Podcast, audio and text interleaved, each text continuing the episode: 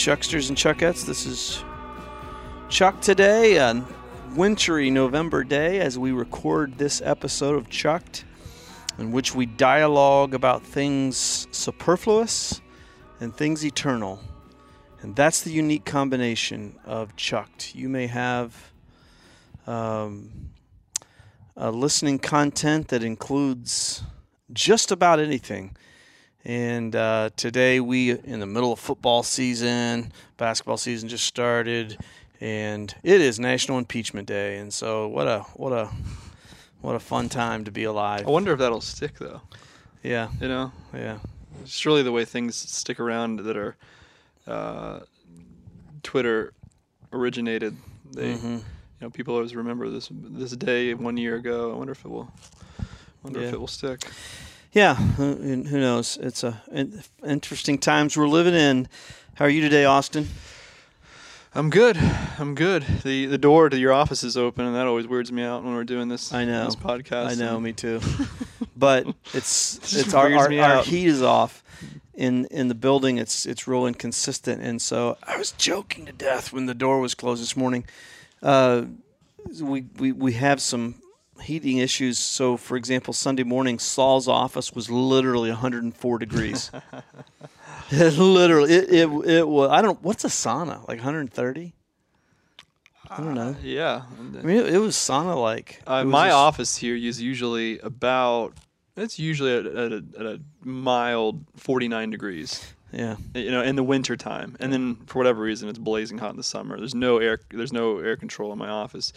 Um, Mine used to be that way, and now it's the opposite. But so today, these, or this whole week, with this these heating problems here, my office feels great. Hmm, It feels really warm.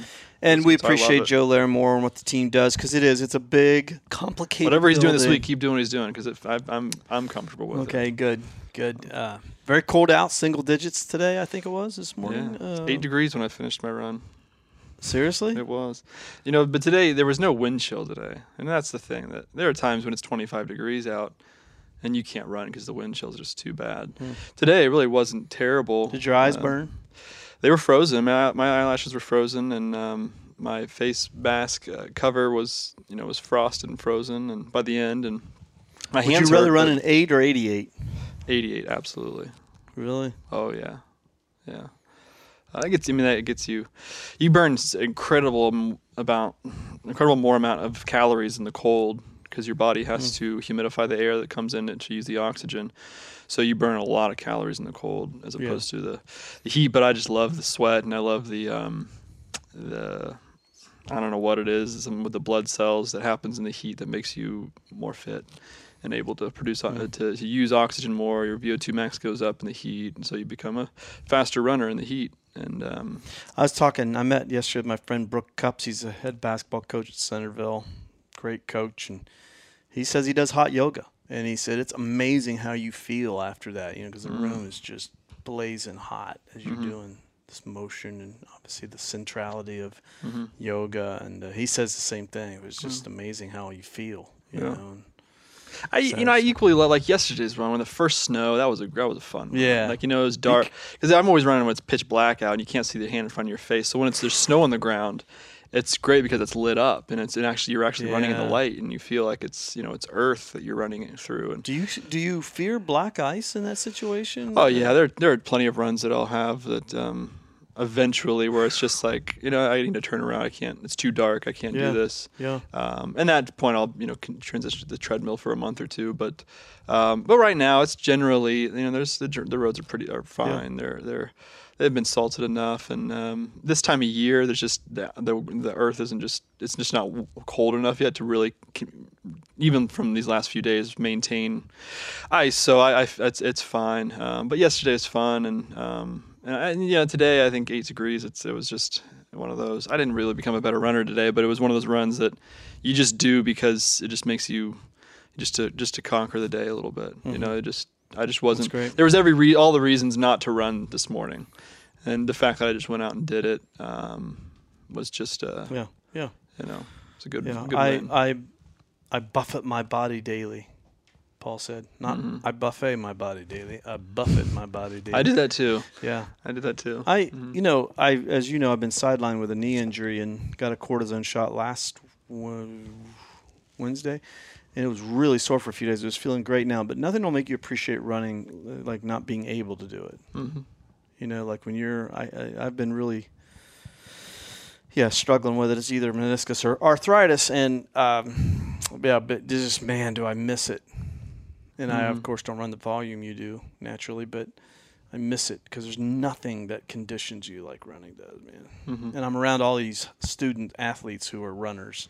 So one they're just they're they're running fools. one runner who's a writer. She's a New York Times writer, but she's a runner, prestigious runner too. She says running is the great fu to life or to death. It is. It's Uh-huh. life's great fu to death, and it is. You know, it's just it's just kind of this this pronouncement of being alive is Yeah. just. Just it's the greatest training for life. I think metaphorically, there's just nothing like running that trains you Mhm. to build your hope muscle. We've been talking in Players Box about hope is not an emotion; it's a way of thinking. And everything you do every day, when you when you say to yourself, you know, I've only done ten push-ups most of the time, but today I'm going to do eleven. You're building your hope muscle. Hmm. Because hope is not I wish. Hope is I can. I can do it. Mhm. I can do this. I got this. And uh, so running is that ultimate. I think just builds hope muscle Mhm. because you're not overcoming your body when you run. You're overcoming your brain. Mhm. Says Dean Karnazes said so well. Sixty percent is where you're at when your body wants to quit. Your brain wants to quit. You're only at sixty percent of your body's capacity. The marathoner. So what's on your mind today? What? Well, speaking of impeachment day, do you still, after the Sunday's win, are you still wanting to impeach Freddie Kitchens? I think they're I think they're winning in spite of a rookie head coach, you know, and I want him to succeed because I like him, but he's got a long way to go. He's just so he's just so overwhelmed. You Mhm. know, um, you think the contrast and Bill Belichick's over there making notes on pages while he's coaching, and Freddie's got his head buried in the play sheet, and he's just not coaching the game. Well, the defense is out there. yeah, it's just the game, and you know, it's Mhm. just so fast for him. And, but um, I mean, I think they're the worst coach team in the NFL, and that doesn't mean I'm not a Freddie fan. It's just they're the worst coach team any team in the NFL. I don't see a worse coach team. So sometimes it's harder to coach talent than non-talent. Mhm. Now, I say this. I, I contend I think they're overrated with their talent because I think there are parts to talent that are not physical. Mhm. Remember, I had this book, as you know, the, when I was a kid. It's literally, I, I, I was looking at it yesterday on the shelves in the basement, and it fell apart because I, I mean, as a kid, I read this book so much called Soft Touch and just had all these sayings about performance. I think it's probably where my sports psychology uh, journey began. But uh, I remember this quote about j- hustle, and it said, "Hustle is an es- hustle is not adjacent to a talent. Hustle is an essential ingredient of talent. Hustle is perpetual motion. Hustle is John Havlicek, who's a f the late former great basketball player for Ohio State and Boston Celtics, and and I think the Browns lack that part of hustle. I do. I think they that, that intrinsic, hard nosed, second mile. You know, mm-hmm. so I think their talent is actually overrated when it comes to. There's an intrinsic part of football talent that makes a football player that's not four three forty. Desperate. Yeah, Yeah. yeah, yeah, yeah, and just people who love football. As we were talking about the other day, like there's there's a like that 0 and 16 team was was probably probably the best winless team the NFL could ever produce. As far as like they played really hard and they were in a lot of games at 0 and 16. I mean they were terrible, they were terribly coached, all that, but they were in a lot of games, lost by a lot of field goals, missed field goals or made field goals. Um, but there was a there was a hustle still to that team. Yeah, they were doing the best they could. They just had they were just too young and they were just they had no talent. They had no other talent other than just kind of being scrappy and, that was that was Yeah, it. and I think conversely to the This team doesn't have I think that. the Patriots have the kind of hustle I'm talking about. Mhm. And that hustle bonds chemical agents. You know, it it- it's just it's a fascinating thing, and um, It's too So- bad that we have such a short week. I was thinking today, there's there's no time to to celebrate that that one win because the game oh tomorrow. gosh, as you know, as a faithful listener, especially on Mondays to 92.3 The Fan, oh everybody, you you just swore they got beat. come on, man, you won a game. NFL, I don't care if you beat. I don't care who you beat. If you a win six a and two game, team. oh man, you beat a six and a well coached six and two team, a team that has a lot of what they don't have. I, I was very impressed. as no I quarterback has had that game against the Bills this year. No, Great pass right. defense. All right, you know the last three games, the three teams that Baker's played are really good defensive teams, Mm, and he's had had a game. He's had good, good games. games. Yeah, and but you know the the the Bills. Um, that I, I told you, I said I was more impressed with this than the Baltimore win because the Baltimore win was their flash and dash on display. This was they didn't deserve to win, Mm-hmm. and they found a way. That to me, that's the NFL. You know, that's what turns you from six and ten to eight and 8 You know, Yeah, So steal a couple of those ones. yeah, exactly. They they find ways to give those away. What do you expect out of tomorrow? Well, I was I, I I had an interesting insight listening today. So on Wednesdays on the fan in the morning they go around the AFC cent, uh, North Yeah.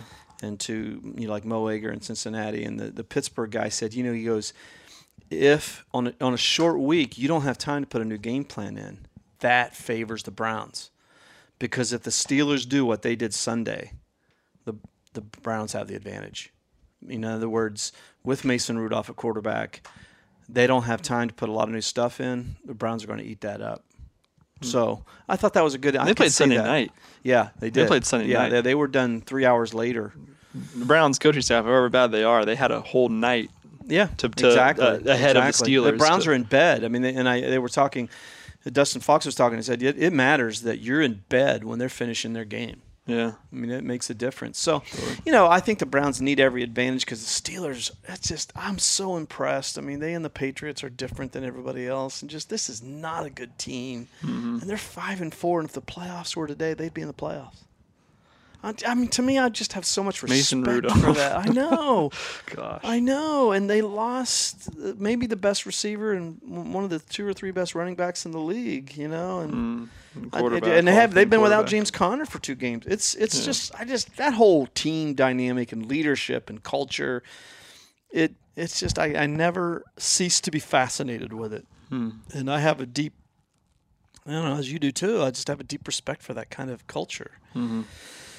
In organization. So I, I'm in hopeful that that's the kind of thing that James John Dorsey can build, but we'll see. Mm-hmm. Yeah. So yeah, um, I, I, I, you know, I think it'll be a close game, and we'll see if the Browns find a way to win. Mm-hmm. If they do, then there's a little buzz starts generating because they got Miami the next week, and they could win that game, and then I think Miami's won two in a row. I know, and I you know, It's but trust me. Miami's looking, going, hey, we got the Browns next week. That could and be a speaking win. Speaking of a team know? that's playing desperate, I mean that that Yeah. I watched a little bit of the last few of them. They, they're, there's a reason they're winning. Those guys are all playing for a job. are. They're you know they have pride on the line. They don't you know so And then they really are screwing it up by playing Ryan Fitzpatrick instead of Josh Rosen.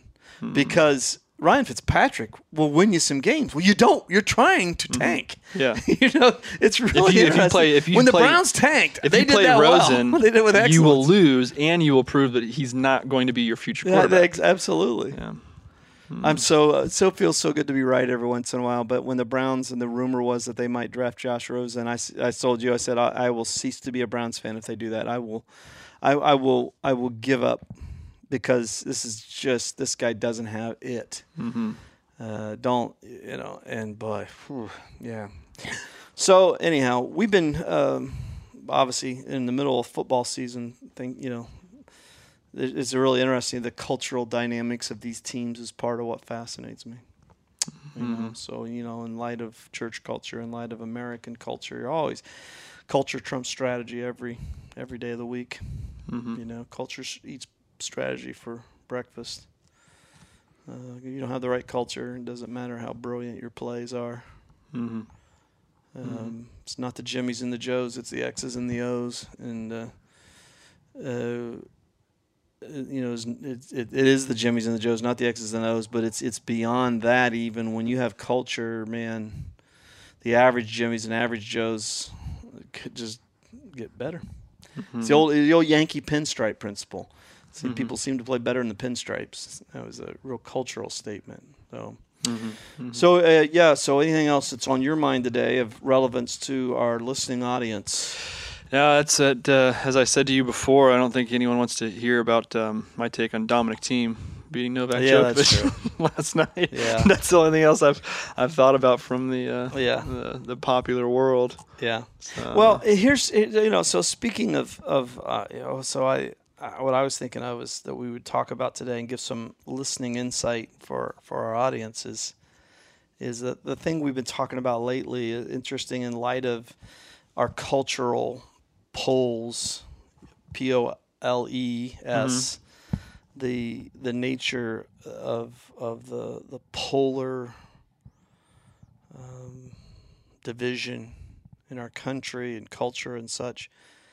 And uh, we've been talking about a talk Tim Keller gave a few weeks ago. And uh, wanted you to speak into this a little bit and wanted to talk about this a little bit where he talked about you know how do how do you change the world in uh, a postmodern culture uh, the first post-christian culture in history? Hmm um, we live in a post-Christian culture here now, Mhm. uh, a death culture, a pagan culture. Uh, and he said, you know, he said, interestingly, the right uh, is guilty of the idolatry of nationalism. And so on the far right, you have this worship of nationalism. It's Mhm. it's it's the god. hmm And then on the left, you have this idolatry of autonomy, just the absolute idolatry of individual rights. And both are inherently flawed, hmm uh, closed systems that cannot sustain themselves.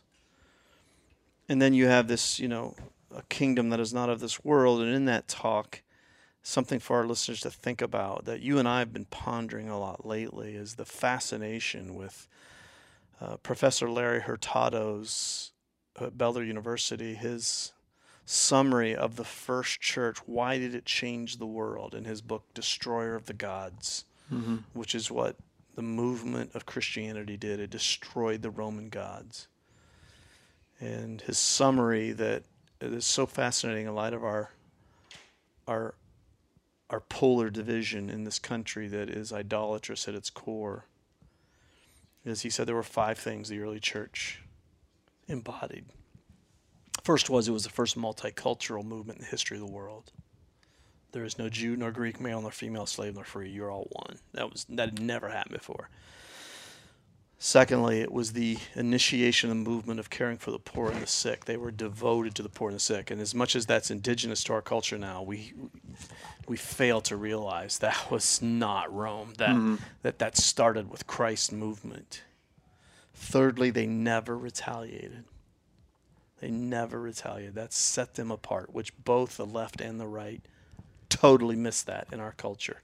And I will say Christians on the left and the right miss that. And then, fourthly, um, they were unashamedly pro-life, and I don't mean that in a political way. They were they cared for the infants thrown into the ditches. They cared for women who were pregnant, you know, born under usually sometimes violence to make sure they didn't abort their child. They cared for the dying, so from the cradle to the grave, they were for life. Hmm uh, which you know the incredible hypocrisy of both sides of the argument on that right? You have the you know uh, for the death of infants and then for the death penalty which is both sides are way off. Mhm. and then fifthly they were unashamedly sexual counterculture. They believed that er- eros love was reserved for a man and woman in marriage. And uh, his comment that was interesting is is in light of the fact that you know the first two are very left right? Very Mhm. more liberal. The last two are considered by us more conservative but the, the middle is neither and Mhm.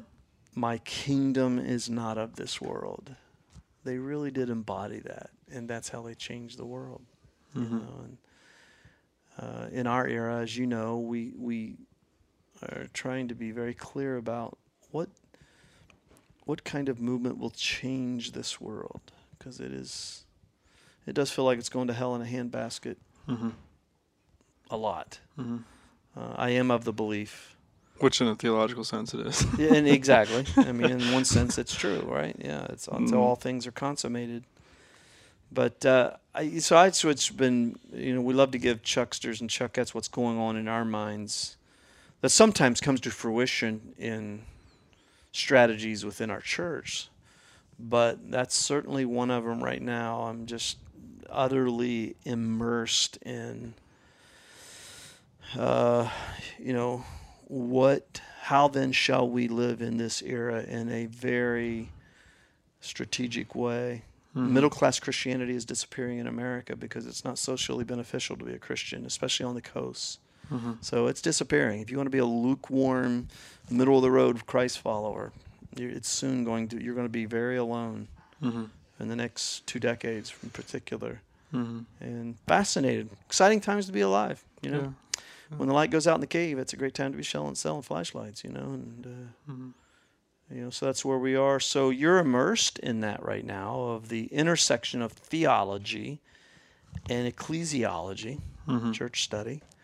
So, what are your thoughts? What are your latest thoughts this week on what you've been learning and studying on that? Oh, first observation is you do have to make a stand of where you stand.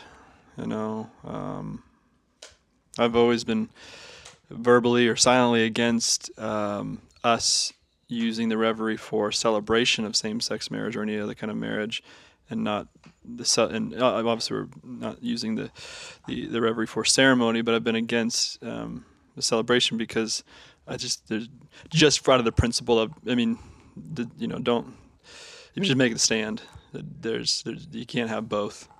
Um, Interesting. The Babylon Bee, one of their satirical posts this week, have you seen it? Was church that's just like the world wonders why nobody comes to its church anymore. mhm. Hey, secular culture, we're just like you. Why why have you stopped coming to us? Yeah. Yeah. Yeah. Um, yes, that's that's one. I, and I think you know, in, in my my eschatological humor of, of it is going to hell. Uh, I think for for the listener, for the for the Christian, I, I would say to that um, ancient monks in their monasteries would keep an open grave at all times to remind themselves of a principle that without first the grave there is no resurrection. And Karl Barth once said, um, "Death is our final baptism in Christ's resurrection." And so, the fact that things are, or if things are, all going to a death, that is Christian culture, the church, ethics, Christian ethics, that leads to resurrection ultimately. Mm-hmm. That doesn't mean we are not progressive in doing the best we can with our time and keeping it alive. But the hope we have is in Christ's resurrection, and death is the initiation of resurrection, mm-hmm. our falling asleep and our raising in the last day. We're not, So that's- we're that's- not living in the land of the living, going to the land of the dead. We're living into the land of the dead, going to the land of the living. hmm So that's that's something to you know, amidst my humor of the it, this we are this all this is all going to fire. Um, one thing I, I was made aware of, I want to read this book. Um, who knows when? Is a book by Jared C. Wilson that's coming out, and it is um, the Gospel according to Satan, and it's an indictment not on secular culture, but more so Christian culture, especially awesome which is the which is what's burying Christian ethics as Christian culture. Um, it's not the opponent. It's never the opponent. Christ's greatest uh, achievement is not overcoming Rome. It's overcoming. Jews, the pe- you know his own Yeah, people. yeah. Um, and so he has eight planks in this book. The gospel according to Satan. Number one, God just wants you to be happy. Number two, you only live once. Number three, you need to live your truth. Number four, your feelings are reality. Number five, your life is what you make it. Number six, you need to let go and let God. Number seven, the cross is not about wrath. Eight, God helps those who help themselves. And that's and, and, and that's and you know the the uh, it's it, there is a the, there is a great theology of today that I would say, and it is it is self theology. It is just this the- theology of self that the, the, the monotheism is still very much alive today. It's just the, the the one God that we believe in is how we feel, and this is the exact um, philosophy that is, Truth it- isn't out there; it's in here. Mm-hmm. It's in me. and um, yeah, and so what I hear like in Keller's talk is uh, God has been combating this this heretical theology for a long time, and it started back with with Jeremiah to the, the condemnation of what happens when you follow your heart. Um, good things will not come of this. This is why the new covenant in, in Christ it starts in the heart. I guess there's a parallel um, there. And uh, the la- I think the last thing is uh, uh, that that comes with when I coincidentally listening to this Keller lecture about um, particularly evangelism in this post-Christian world. Uh, I was listening as I, we discussed, and I've been reading this book by Michael Lawrence. He's a pastor out west, and um, he had a few lectures we listened to. Uh, he talks. He, he did. He was a researcher years back, uh, fellow researcher for someone doing their PhD in evangelism and conversion particularly conversion. And he had this great quote. Um, I can't pull it up right now. I wish I, wish I would have thought of it. Um, but it is basically he says how you what you believe happens in a conversion is how is how you will evangelize. What you what like what is happening from the spirit to soul to a person, their intellect and their intuition, their their spirit what you believe is happening and transpiring is how you will then evangelize. And that was very convicting for me, especially going out to the world as a Christian, going out to the world as a pastor, being involved with people. Um, what do I, how do I how, do I articulate this? How do I teach this? How do I think this? Um, because for me, like I think I would lean in most to well, if people can just understand the textual veracity of the scriptures, then everyone would just believe, mm-hmm. and that's just absolutely not the case. Mm-hmm. Um, as evident for so so Lawrence had done countless research of conversion stories of um, secular cultures and, or or not, or people grew up in religious cultures but then came back to the faith, and um, and so comes this idea is that is that the evangelist going into those cultures, how they evangelized was what their theology of conversion was, right. and ultimately conversion is something that their data found you can't explain When we talked about Kanye West recently. Mm-hmm. What happened? How did that happen? How did, who was the pastor? How do we? And that's all fun conversation to have. But I don't know. What happened with Paul? I don't know. He was an, he was abnormally born. He was ripped from the womb.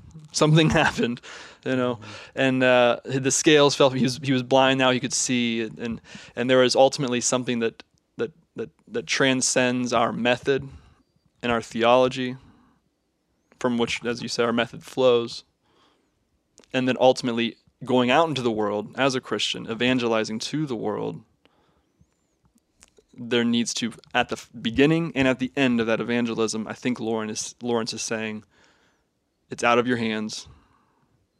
Bring bring the spirit into that, the light into that dark, mm-hmm. and whatever happens, happens. Uh, but that's that, and, and, so I don't I don't know what where to go with that other than um, I think in the in the in the, the rhetoric of, of, of, Keller, he's basically as he says, you know, he's you know, you preach to your certainties, not to your doubts. Preach to your convictions, not your doubts. And he's not preaching there; he's just sharing challenges and doubts. I think that is a challenge within the the Christian, within the the pastor, within the weekend gathering. Is um, that's something good to consider to think of our, our, our methodology of, of evangelism. Um, how is my understanding of what a conversion is? How is that affecting? me sharing the gospel, going out yeah. and, and living it, speaking it, thinking it, because um, it certainly did one over on me in light of listening to Keller's talk, listening to this, listening, reflecting on myself, thinking of cultural engagement. Wow, that's that's that, that really makes me think. Mm-hmm. What do how how do I think? So anyway, you know, if, if you're like me in the in the sense of um, if everyone just knew the veracity of of, right, of First Corinthians 15 or something. I don't, I don't you know, I, then then they would everyone would just believe that's just not true. Yeah. As as important as the, the veracity of that is. So um, and, interesting though that I've read this academic article, this podcast I listened to, the New Testament Review with Ian Mills and Lauren Robinson, and uh, it's one of the few podcasts I listen to. It's a great one and interesting enough to to my conviction in, in that that uh, Lawrence shared about evangelism and conversion is this whole article was about uh, pagans reading Christian literature and Christian scriptures in the first and second centuries, and what proof do we have for that? And ultimately, there's a lot of incidences of pagans reading Christian literature, and there's only like two really accounts of that playing any sort of role in someone's conversion. Um, Tertullian speaks to this. He names one um, conversion. But anyway, so it, you know, so these are these are pagans that can that aren't dealing with, hey, is this true? Is it not? How's this? How's this interpretation? Yeah. How's this translation? What you know, they're not. Yeah. They don't have any of those problems we face today. And looking at the scriptures and knowing, yeah, this is that person that wrote it. I've heard of him. He wrote this, and this is, and that doesn't really do much for me. It's this, it's the Spirit coming through, interceding into a pagan culture, mm. into a culture that is that is opposed to it. And ultimately, I think maybe the uh, final hope we have as Christians is, um, as I said with uh, Jeremiah, um, God confronting a, um, a Babylonian culture, a secular culture, is nothing new to him. I just wrote a paper on Daniel, the historical narrative of Daniel from 1 to 6, part 1 of Daniel, not 7 to 12, and um, is amazing tracing this theme of just that whole book is just about God's kingdom, capital K, superior to kingdoms, lowercase k. Mm-hmm. God is king, capital K you know, over these other gods that have infiltrated kingdoms. And um, Daniel just demonstrates that over and over again. He is he is a light amidst this uh, pagan culture of a pantheon of gods, and he is constantly demonstrating the superiority in the Daniel one through six um, of God, and how he demonstrate that is a deliverance themes and messianic themes, resurrection themes from death, the lion.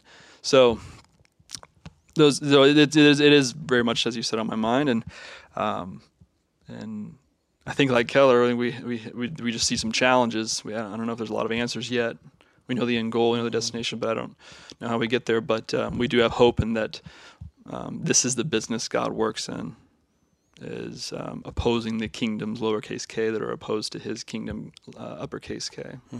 yeah you know, and I've gone through. I've been in this long enough to go through so many different cultural iterations mm-hmm. and changes. I've changed. I've had to change so much in methodology that when in when in doubt, preach clearly and with passion.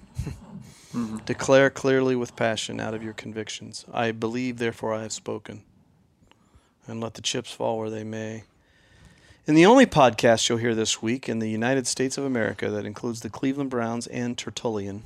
Mm-hmm. We ha- wish you a great week, and, and wherever you go, be a light.